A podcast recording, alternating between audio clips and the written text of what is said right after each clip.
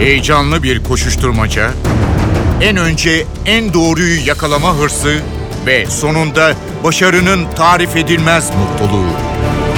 Manşetlerin perde arkası, habercilerin bilinmeyen öyküleri muhabirden de. Muhabirden şimdi başlıyor.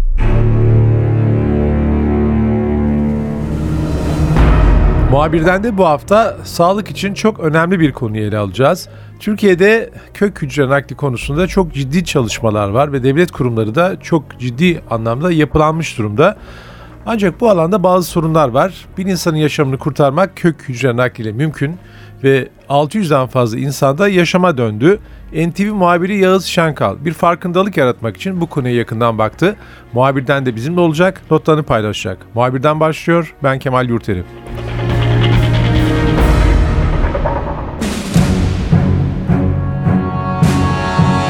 Yağız NTV önemli bir dosya hazırlıyorsun. Sağlık konusunda son günlerde çok güzel dosyalar hazırladın. Bu kez konun çok ilginç. Ee, belki de herkesin bilmesi gereken veya herkesin bir başka insanın hayatına dokunmasının ne kadar da kolay olabileceğini yani bir insanı yaşama döndürmenin ne kadar da kolay olabileceğini gösteren bir konu. Kök hücre nakliyle uğraşıyorsun. Kolay derken işlemlerin kolay olduğunu söylemiyorum. Belki de başvurman, aday olman, sonuçta bir insanın yaşamını kurtarabilir. Bu konu neden senin gündemine geldi? Çünkü bir arkadaşımız lösemiye yakalanmıştı ve kök hücre sayesinde hayatı tutundu. Çünkü benim eşim o lösemiye yakalanan arkadaşımız için kök hücre bağışında bulunmuştu. Kime niyet kime kısmet ona tutmadı ama bir kız çocuğuna iliğinin tuttuğu Kızılay tarafından haber verildi ve benim eşim de kök hücre bağışçısı oldu. Ve bazı işlemlerin ardından kök hücresi toplandı ve şu anda eşimin kök hücreleri bir kız çocuğunun damarlarında şu anda ve onun sağlığına kavuşması için umarız eşim yaptığı fedakarlık bir işe yarayacak. Yağız bunun çok önemli bir şey olduğunu belki de e, vurgulamak için gerektiği için tekrar sormak istiyorum. Kök hücre vererek ölmek üzere olan birisini yaşama döndürebilir misin? Evet. İnsanoğlu çok ilginç bir varlık. Şöyle düşünün milyonlarca insan var ama hiç tanımadığınız biri dünyanın herhangi bir yerinde yaşayan biri sizin doku uyumuna sahip bir kardeşiniz olabilir. Onda on uyumlu biri olabilir. Ve sizin hücreleriniz çalışmıyorken onun hücreleri sizin vücudunuza girdiğinde tedavi edici bir işlem yapabilir ve onun hücreleri sayesinde sizin o hasarlı hücreleriniz çalışmaya başlayabilir. İşte buna kök hücre nakli deniyor esasında. Bir tedavi şekli bu. Dünyanın herhangi bir yerinde sizle doku uyumlu olan bir kişi var ve onun kök hücreleri toplanıp sizin vücudunuzda tabii sizin vücudunuzda bu arada kemoterapi sonucunda özel işlemler sonucunda bağışıklığınızın sıfır olması lazım. Aldığınızda e, yaklaşık bir 90 günlük tedavi süreci ardından iyileşebiliyorsunuz. Bunun en önemli örneklerinden biri daha önceden de NTV'de çalışan arkadaşımız Nazlı Sümer Akdoğar. O da 2017'de lösemiye yakalanmıştı. Kemoterapi gördü ve iyileşti esasında ama hastalık 2018'de tekrar nüksetti. Yapılması gereken tek şeyin kemik iliği nakli olduğu söylendi. Ee, önce kardeşine bakıldı. Çünkü kime kim olabilir? Bir numarada kardeşini size uyumlu kişi olabilir ama Nazlı'da böyle olmadı. Kardeşiyle uyumu sağlanamadı. Ardından hikayeme can verdiği bir kampanya yaptı ve biz NTV çalışanları olarak da buna destek verdik. Çok sayıda arkadaşımız kök hücre bağışında bulundu. Ama bizden kimsenin kök hücresi Nazlı'ya tutmadı. Yurt dışında Almanya Kemik İliği Bankası'ndan haber geldi Nazlı'ya ve bir Polonyalı kadının Nazlı'nın donörü olduğu anlaşıldı.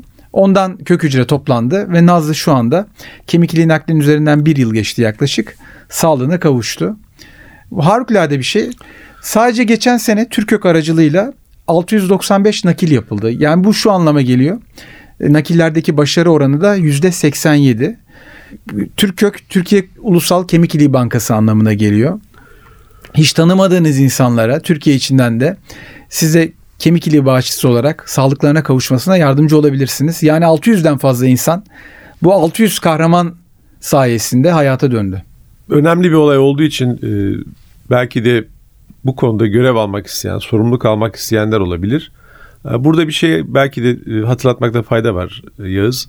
Bu konu aslında suistimal edilmeye de müsait. Yani yeni çağda bu tür kök hücre aslında ticari değeri de var. Yani belki dünyada bu işler için kurulmuş bankalar var. Çünkü yaşama dönmek isteyen insanlar e, gidip e, çok büyük paralar vererek e, kendilerine tam uyacak olan e, donörleri bulmak isteyebilirler veya bu işlemlere aracılık yapmak isteyebilirler. E, resmi kanalları vurgulamakta fayda var. Türkiye'de kimdir bu işin yetkilisi ve iç rahatlığıyla gidip kendi adınızı yazdırabileceğiniz veya kök hücre konusunda sorumluluk alabileceğiniz kurum hangisi? Şimdi aslında 3 kemik iliği bankası var. Üçü de resmi. Çok kısa söyleyeyim. İlk kemik iliği nakli Türkiye'de 1991'de yapıldı. 1999'da İstanbul Üniversitesi'nde Kemik İliği Bankası kuruldu. Ardından da 2006'da Ankara Üniversitesi'nde Kemik İliği Bankası kuruldu. Fakat hatırlayalım kemik iliği bulunamadı, kök hücre bulunamadı diye hayatını kaybeden çok sayıda insanın haberini yaptık. Bunlar yeteri kadar işlevsel olamadı ne yazık ki. Bunun üzerine 2015 senesinde Sağlık Bakanlığı ve Kızılay bir araya geldiler. Türkiye Ulusal Kemik İliği Bankası kuruldu. Türkök bunun adı. Ve şu anda en büyük banka o. 575 ee, bin kayıtlı bağışçıları var. Ve her yılda yaklaşık 200 bin kişi eklene eklene gidiyor. Her ay 25 bin kişi şeklinde. Bunun şu anda yapılabilecek en kapsamlı yeri Türkök. Ve şöyle bir avantajı var. Kendi işimden biliyorum. Eğer siz birine bağışçı olursanız Türkök sizi arıyor. Kızılay sizi arıyor. Sonra evinize Türkök'ten araba geliyor. Yani sizin hastaneye gidişlerinizi, gelişlerinizi Türkök karşılıyor. Her sabah eve araba geldi ve benim eşimi hastaneye götürdüler. Sabah akşam aşılanmanız gerekiyor. Şimdi süreç şöyle işliyor esasında. İzin verirseniz onu anlatayım size. İlk önce 3 tüp kanla Kızılay'a bağışçı oluyorsunuz. Herhangi bir yerde Kızılay'ın herhangi bir şubesi. Metrolarda yerler açıyorlar.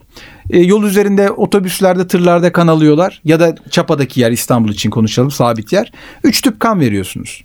Ve bağışçı havuzuna giriyorsunuz. Yani bağışçı adayı oluyorsunuz. Ola ki birine bağışçı olduğunuz ortaya çıkarsa, donör uyumunuz sağlanırsa, doku uyumunuz. Bunun üzere Kızılay'dan evinize geliyorlar. 5 tüp kan dağılıyorlar. Niçin? İnce ayar yapmak için. Ve bu ince ayar sonucunda kesin uyumlu olup olmadığınız anlaşılıyor. Şimdi birinci aşama 3 tüp kan. İkinci aşama tuttuğunuz birine 5 tüp kan. Daha sonra sizi arıyorlar kapsamlı bir check-up'tan geçiriyorlar. Çok detaylı bir check-up. Dışarıda özel hastanelerde çok ciddi paralara yaptıracağınız bir check-up'tan geçiyorsunuz. Yine Türk kökün aracı sizi alıyor getiriyor. Sonra nakil tarihi belli oluyor. Eğer sağlıklıysanız. Şimdi paralel giden bir süreç bu. Sizle beraber hasta da kemoterapiye girmek zorunda. Yani siz aşılanmaya başlarken hasta da kemoterapiye girecek. Nakilden 5 gün önce sabah akşam hastaneye gidip aşılanıyorsunuz ki vücudunuzdaki kök hücreler daha da artsın diye. 5. günü sabahında hastaneye yatıyorsunuz. Yaklaşık 4-5 saat süren bir işlem var. Makineye bağlısınız. Bir damarınızdan kan çıkıyor makineye gidiyor. Orada kök hücreler toplanıyor. Kök hücre dediğimiz aynı esasında dışarıdan baktığınızda bir kan torbası. Sonra o kök hücreyi ayrıştırdıktan sonra tekrar diğer damardan, diğer kolunuzdaki damardan o kanı size tekrar geri veriyorlar. Aynı dakikalarda hastada kemoterapide bağışıklığı sıfırlanmış durumda. Sizden alınan kök hücre o gün veya ya da ertesi gün hastaya girmek durumunda yoksa hastanın hayat tehlikesi var. Ciddi ölüm riski var çünkü bağışıklığı sıfırlanmış durumda. Bu nedenle gizlilik de çok önemli. Hasta ile donör birbirini asla tanımıyor. Kim olduğu hakkında en ufak fikri yok. Sadece kadın erkek onu bilebilir. 18 yaş altı ya da üstü buna bilebilir. Niye? Çünkü daha önceden suistimal edenler olmuş. Son dakikada para isteyenler, son dakikada cayanlar. İşte bunların önüne geçmek için hasta ile bağışçı arasında bir gizlilik var. İki yıl süren gizlilik. İki yıldan sonra gizlilik ortadan kalkıyor. Bu iki yıl süresince eğer bağışçınızla tanışmak istiyorsanız ya da bağışçı hastayla tanışmak istiyorsa Sağlık Bakanlığı Türkök Birimi aracılığıyla mektuplaşabiliyorlar. İsimler ve adresler gizli olmak kaydıyla. İki yıldan sonra gizlilik ortadan kalkıyor. Biz de Sağlık Bakanlığı'na başvurduk. Gizlilik ortadan kalktıysa hastayla donör bağışçılarını bir araya getirmek istiyoruz dedik ve iki hastayla bağışçıyı bir araya getirdik. E, Tuğçe Çiçek 30 yaşında lösemiye yakalanmış bir hastaydı. Hiç tanımadığı birinin kök hücresi sayesinde iyileşti. Onunla beraber bir Bursa'ya gittik bağışçısı Ahmet Kurçun oldu eve. Tuğçe çok heyecanlıydı. Bağışçısıyla kendi hayatını kurtaracak kişiyle tanışacaktı. Aynı şekilde Bursa'da da Ahmet Kurç acaba kime verdim hiç bilmiyordu. Çocuğa mı verdi, yetişkine mi verdi, kadına mı verdi, erkeğe mi verdi mi bunları bile bilmiyordu. O buluşma anı gerçekten çok dramatikti. Çünkü düşünsenize hiç tanımadığınız bir insan sizin için fedakarlıkta bulunmuş. Beş gün sabah akşam aşılanmış. Saatlerce makineye bağlı kalmış ve kök hücresini vermiş ve sizin hayatınızı kurtarmış. Kim olduğunuzu bilmeden. Çok dramatik ve e, mutlu bir andı. Kalabalık bir şekilde gitmişti Tuğçe. Beş ablasıyla gitmişti. Düşünün sekiz ablası var. Hiçbirinin kök hücresi tutmamış ama Bursa'dan bir insanın kök hücresi ona tutmuş. Şöyle anlatıyorlar bağışçılar.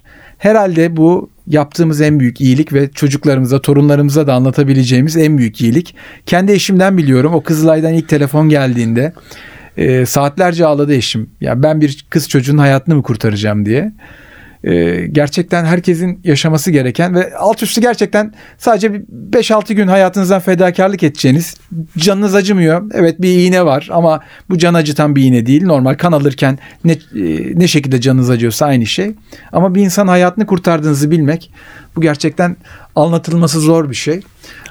O bağışçılar hastaların gözünde kahraman ve gerçek kahramanlar da gerçekten filmdekilere hiç benzemiyorlar. Öyle pelerin takmıyorlar. Siz de gerçekten bir insanın hayatını kurtarabilirsiniz. Onun kahramanı olabilirsiniz. Yaz burada vurgulanması gereken şey sanıyorum resmi kurumlar aracıyla bunun yapılması lazım. Bunu istersen biraz daha vurgulayalım çünkü ayrıntısına girmeye gerek yok. Ne olduğunu tam bilemiyoruz ama Türkiye'nin geçmişinde ki daha sonra herhalde başka bir organize bir örgütle bağlantılı bir takım isimler de o dönemde adı, adı geçti. Böyle bir şeyler başlatıldı. Ee, insanlardan örnekler alındı galiba. Sonra bunların uluslararası bir takım e, borsa gibi bir yerlerde veya başka kuruluşlara iletildi veya Türkiye'nin e, gen e, yapısıyla ilgili bir takım çalışmalarda kullanıldığı gibi yani bir suistimal edildiğine dair bazı örnekler veya şüpheler var. Belki de gerçekten öyleydi tam şu an bilemiyoruz. Çok haklısınız. O Babuna olayı söyleyelim. E, 2000 yılı öncesi 90'lı yıllarda yaşanan hatta dönemin, dönemin Sağlık Bakanı Osman Durmuş'un da buna çok karşı çıktığı bir olaydı. Ne oldu ne bitti? Biz bunu orada hocalarla da konuştuğumuzda aslında orada binlerce insandan kök hücre toplandı. Ve ne oldu biliyor musunuz? Çöpe gitti çoğu. Ya da birilerinin gitti ama hiçbir şekilde devlet havuzuna girmedi onlar.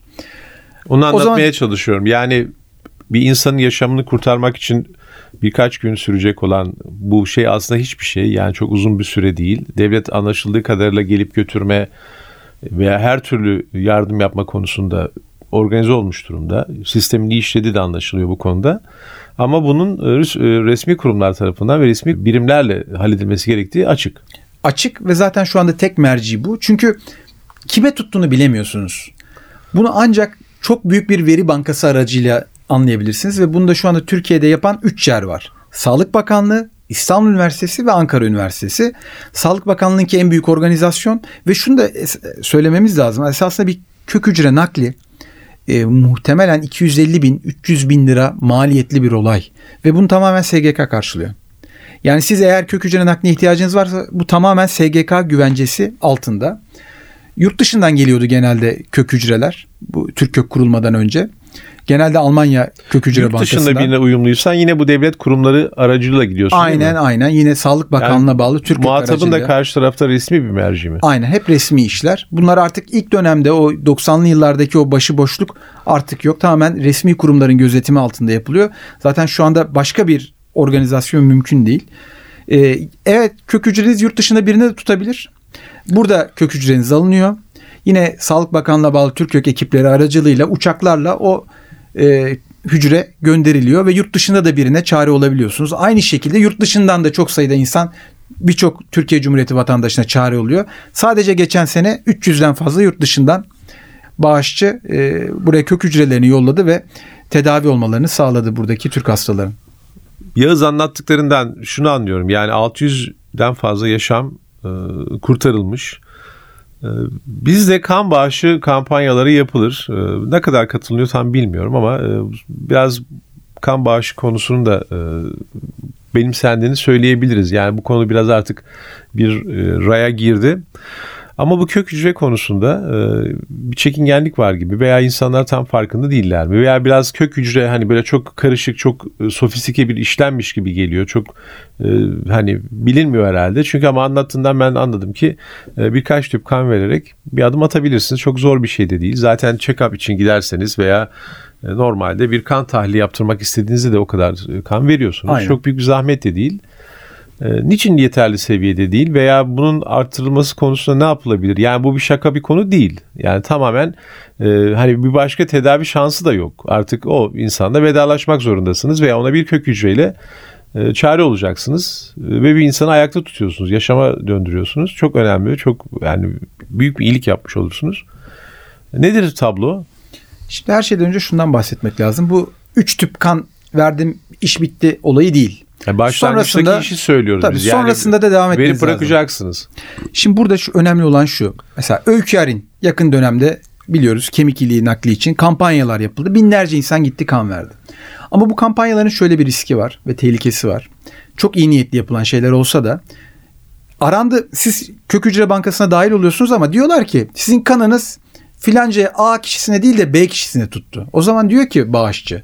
Aa ben A kişisi için verdim B kişisi için vermem.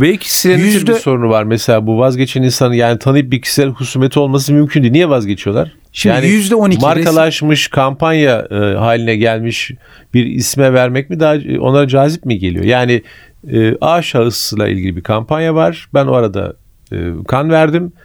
E, tutmadı. Zaten bunu tutması gereken bir şey. Yani doğrudan tutacak diye bir garantisi yok. Ama B kişisi ne kadar o A kişisi de bir insan, B kişisi de bir insan. Dediğiniz- Nedir oradaki psikoloji? dediğiniz olay var. Bir. %12 şu anda resmi rakam bu. %12 vazgeçme oranı var. Düşünün yani sizin kök hücreniz birini tutmuş ve %12 oranında vazgeçiliyor.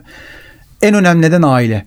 Şimdi bağışçı havuzuna baktığımızda genelde büyük çoğunluk 18-25 yaş arası ve bunlar bir, bir şekilde arkadaşlarıyla beraber hadi gidip verelim mi kan? Verelim. Hadi kök hücre bağışçısı olalım mı? Olalım. Ama iş ciddiye bindiği anda aileler acaba benim çocuğun başına bir olay mı gelecek deyip kök hücre bağışçısı olmasına karşı çıkıyorlar.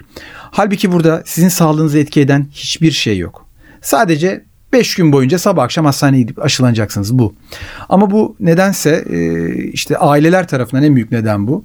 Bazen donörler vazgeçirilebiliyor. Yani %12 birinin, birinin yaşamını kurtaracağını bilerek vazgeçmek e, bu konuştuğun uzmanlar bunlarla karşılaştıkları zaman bu insanların psikolojisi hakkında ne diyorlar? Yani birinin yaşamını kurtarabilirsin ama kurtarmıyorsun. Ama anne baba kendi çocuğunun zarar göreceği endişesiyle işte kök hücre bağışçısına karşı çıkabiliyor. Az bir oran değil. %12. Düşünsenize bir insana umut veriyorsunuz. Yani- kök hücre bulundu diyorsunuz ve hayır ben vermeyeceğim. 60 kişinin e, 600 kişinin yaşamı kurtulduysa e, 60 kişinin de hani düz mantıkla 60 kişinin de yaşamı kurtulmadı mı böyle vazgeçenler yüzünden? Ne yazık ki. Ona denk geliyor. Aynen. Ne yazık ki onlar da belki de hayatlarını kaybettiler.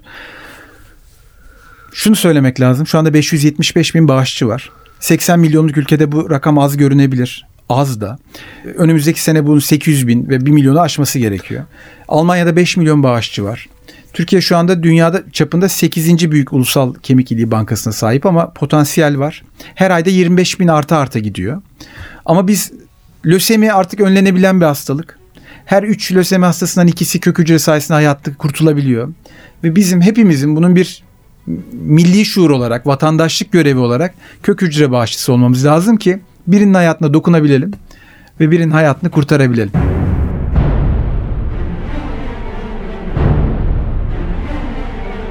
Yağız önemli bir konuyu ekrana taşıdın. Teşekkürler. Bu arada belirtmek istiyoruz ki program pazartesi günü yani Yağız'ın hazırladığı bu önemli dosya pazartesi günü akşam saatlerinde NTV ekranlarında olacak. Ben Kemal Yurteli, muhabirden de yeniden görüşmek üzere, hoşçakalın. Haber için değil de haberin hikayesi için şimdi onlara kulak verme zamanı. Muhabirden NTV Radyo'da.